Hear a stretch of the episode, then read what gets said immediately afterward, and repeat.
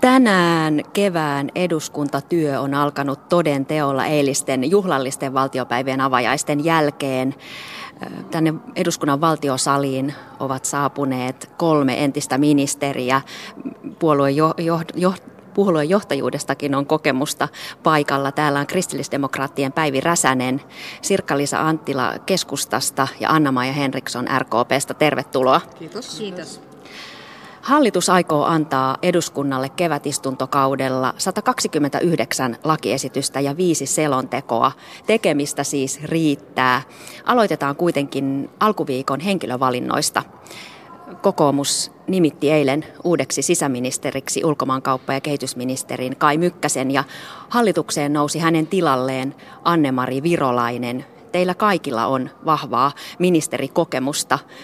Kuinka paljon se vastuu painaa silloin, kun nousee ensimmäistä kertaa ministeriksi? Anna-Maja Henriksson.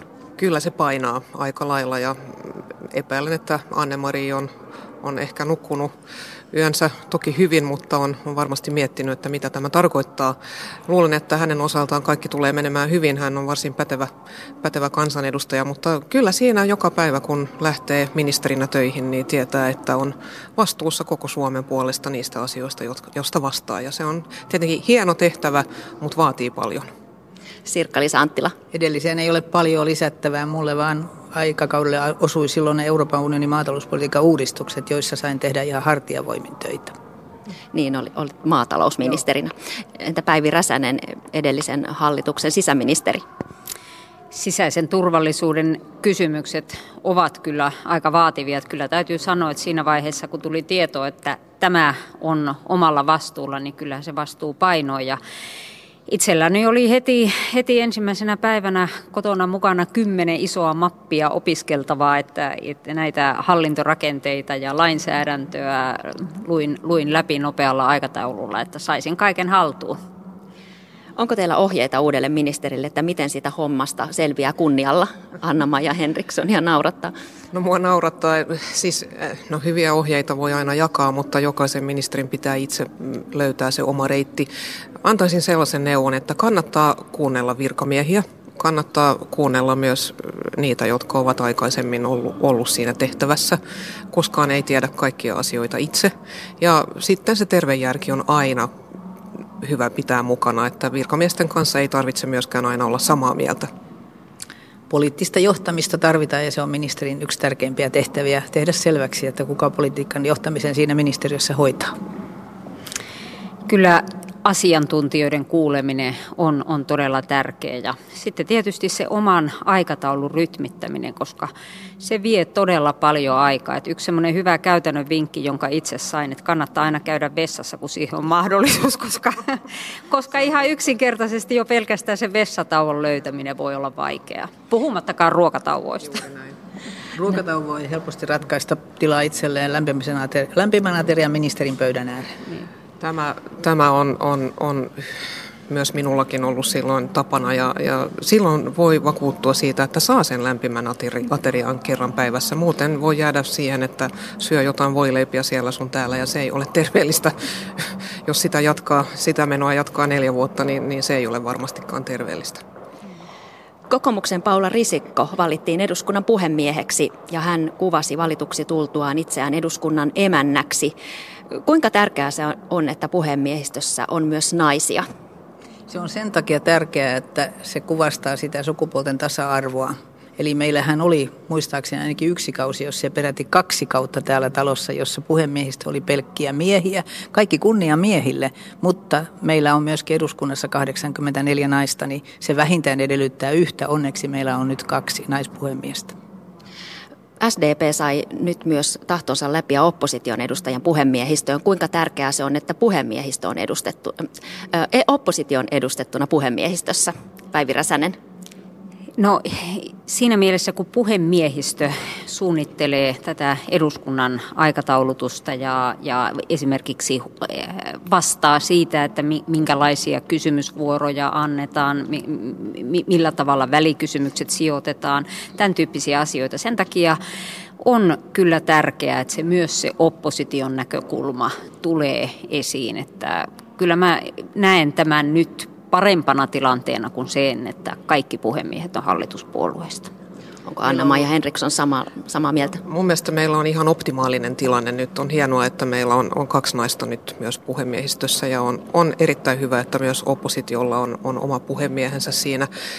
Puhemiehistön tekee tietysti töitä niin kuin joukkue ja niitä pitää niiden tehdäkin, mutta kansanvallan näkökulmasta niin mun mielestä tämä on nyt oikein hyvä ratkaisu ja olen itse erittäin tyytyväinen siihen. Ja olen myös tyytyväinen siihen, että eduskunnan naisverkosto pystyy myös vähän kyllä vaikuttamaan näihin vaaleihin. Puhemiehistöhän on pitkän historiallisen kehityksen tulos. 3 suurinta puoluetta yleensä sen on rakentanut.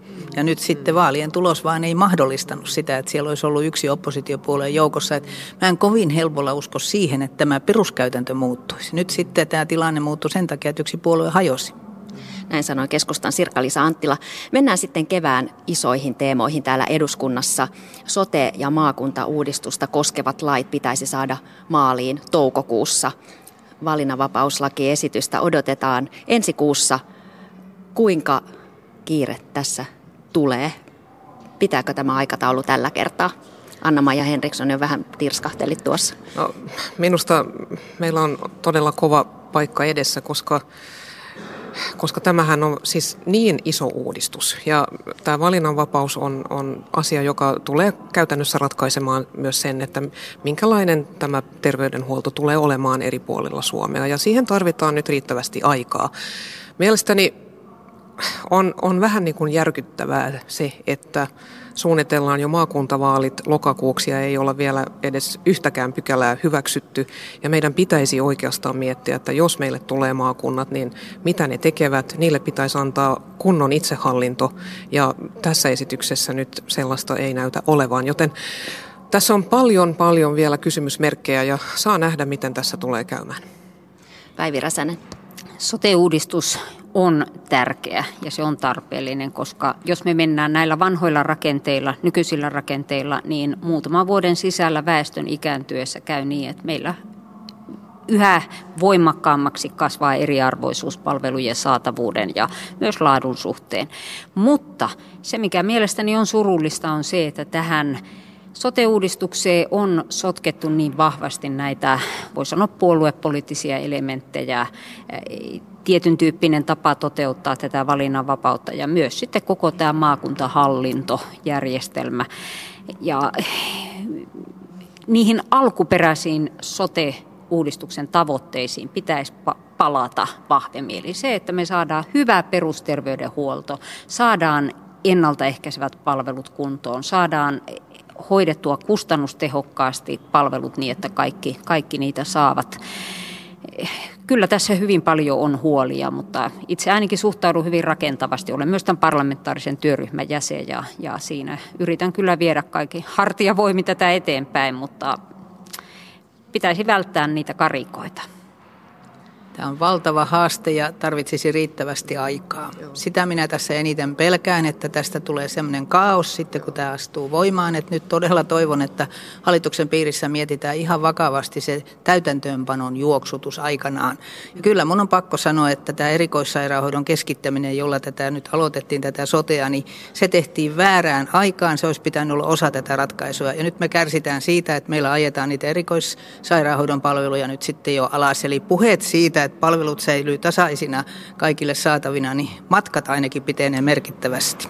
Siinä Sirkka-Liisa on aivan oikeassa ja tämä näkyy nyt myös sillä tavalla, että kun pienemmissä sairaaloissa ei enää saa tehdä niitä päiväkirurgisia yksinkertaisia leikkauksia, jotka aikaisemmin on tehty, niin kaikki keskittyy keskussairaaloihin. Ja sitten se, mikä on kaikki huonoin ratkaisu, on se, että ei saa pitää anestesiologia, siis anestesialääkäriä enää pienemmissä sairaaloissa. Ja se on äärettömän huono ratkaisu. Se tarkoittaa sitä, että ambulanssiralli kiihtyy, ambulansseja ei ole riittävästi ja se, että hoito ja hoiva tällä tavalla olisi enemmän yhdenvertainen kuin aikaisemmin, niin siitä ollaan kyllä kaukana. Maakuntavaalit häämöttävät jo pian, kuten sanottu, lokakuussa. RKP on esittänyt, että niissä kansanedustajat eivät olisi ehdolla. Miksi näin?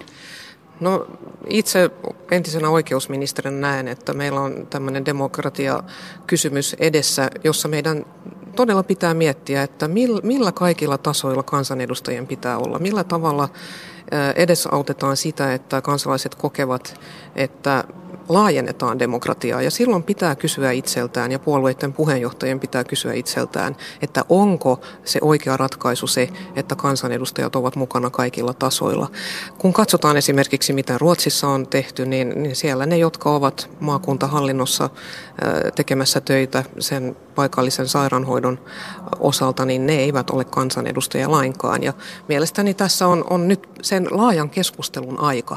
Se on tietenkin niin, että kaikkien puolueiden on sitten pelattava samoilla säännöillä, mutta sen takia me ollaan herätetty nyt tätä kysymystä ja halutaan tätä keskustelua, koska nyt on se aika. Sirkka-Liisa Anttila. Sanoisin tähän jatkoksi, että kansanedustajan tehtävän hyvä hoitaminen, jos vielä on mukana kunnallispolitiikassa, ei kyllä todella mahdollista maakuntahallinnossa päätöksentekijänä mukanaoloa, jos kaikki tehtävät yritetään hyvin hoitaa. Et minusta ei ole oikein se, että me kansanedustajat ollaan maakuntavaaleissa ehdolla tehtävät huomioon ottaen. Kokoomuksen kansanedustaja Harkimo oli samalla kannalla, että pitäisi rajata sitä ehdolla oloa. Hän muun muassa nosti esiin sen, että jos sama ihminen on jakamassa rahoja kolmella tasolla, kotiinpäinvedon ja korruption vaara on suuri. Aiotteko te itse asettua ehdolle maakuntavaaleissa? Päivi Räsänen. Mä uskon, että paine siihen on aika kova, ja se riippuu varmasti näistä yhteisistä pelisäännöistä, että mitä tässä saadaan aikaan. Mielestäni tuo keskusteluavaus tästä on erittäin hyvä, ja se täytyisi nyt aika nopeasti käydä. Että jos kaikki yhdessä tehdään se päätös, että kansanedustajat eivät ole ehdolla, niin ilman muuta siinä rintamassa olen mukana. Siis mä suosittelen sitä, että tehtäisiin tällainen yksi päätös yhdessä sen takia juuri, että kansanedustajan tehtävä on niin vaativa, ja kun siihen yhdistetään vielä kunnallishallinto, jossa me sen takia ollaan mukana, ainakin minä haluan tietää, mitä omassa kotikunnassani valtuustotasolla tapahtuu ja sitä kautta seurata, niin ei siitä jää aikaa maakuntahallinnolle. Se olisi reilua sopia yhdessä. Sen takia niin mä oon kutsunut nyt myös kaikki puolueen puheenjohtajat, kollegat tällaiseen yhteiseen tilaisuuteen. Saa nähdä, jos se toteutuu, mutta toivottavasti, ja kutsu on lähtenyt, niin toivon itse, että nyt saataisiin tämän kuukauden aikana tätä keskustelua käyty. Päivi Räsänen vielä lyhyesti. Siinä olisi mielestäni sekin vaihtoehto, että sitten kansanedustajan tulisi valita, että onko sitten maakuntahallinnossa maakuntavaltuutettuna vai kunnanvaltuutettuna, että ei olisi tätä kolmen tason paikkaa. Toisaalta, jos ajatellaan niitä sote-tehtäviä, jotka tällä hetkellä on kunnanvaltuustoissa, nehän siirtyy sitten sinne maakuntahallintoon, ja se kontakti sinne oman alueen sote-asioiden hoitoon on oikeastaan aika vastaava kuin nyt tuossa kunnanvaltuustopaikassa, mutta tässä oleellista mielestäni on nimenomaan tämä kolmen tason hallintavastuu. Mutta ei pitäisi olla sitä, että sit sen jälkeen päättää, missä on. Äänestäjän pitää tietää, missä hänen äänestämänsä henkilö on mukana. No niin, mennään seuraavaan aiheeseen. Iso teema, josta keskustellaan tälläkin kevätkaudella, on työllisyys. Jo voimassa oleva aktiivimalli on herättänyt valtavaa vastustusta ja keskustelua istuntotauon aikana. Eilen kokoomuksen edustaja Ben Cyskovits sanoi Ajantasan haastattelussa, että uskoo aktiivimallin tuovan tuhansille, ellei kymmenille tuhansille työttömille ainakin keikkatöitä. Miten te arvioitte käyvän? Siis onhan tämä työttömän etu, että aktivoidaan ja on mahdollisuus, mutta sitten todella samalla toivon, että hallitus korjaa ne virheet, jotka tässä on ihan selkeästi. Ja esimerkiksi se, että onko niitä TE-toimistojen palveluja sitten saatavana riittävän lähellä, että pääsisi niihin aktiivitoimiin. Jos ei ole, niin työttömälle pitää korvata ainakin peruspäivärahan varassa oleville ne matkat. Se on muuten ihan mahdoton ajatella, että velvoitetaan osallistumaan 10 kilometrien päähän perusturvalla.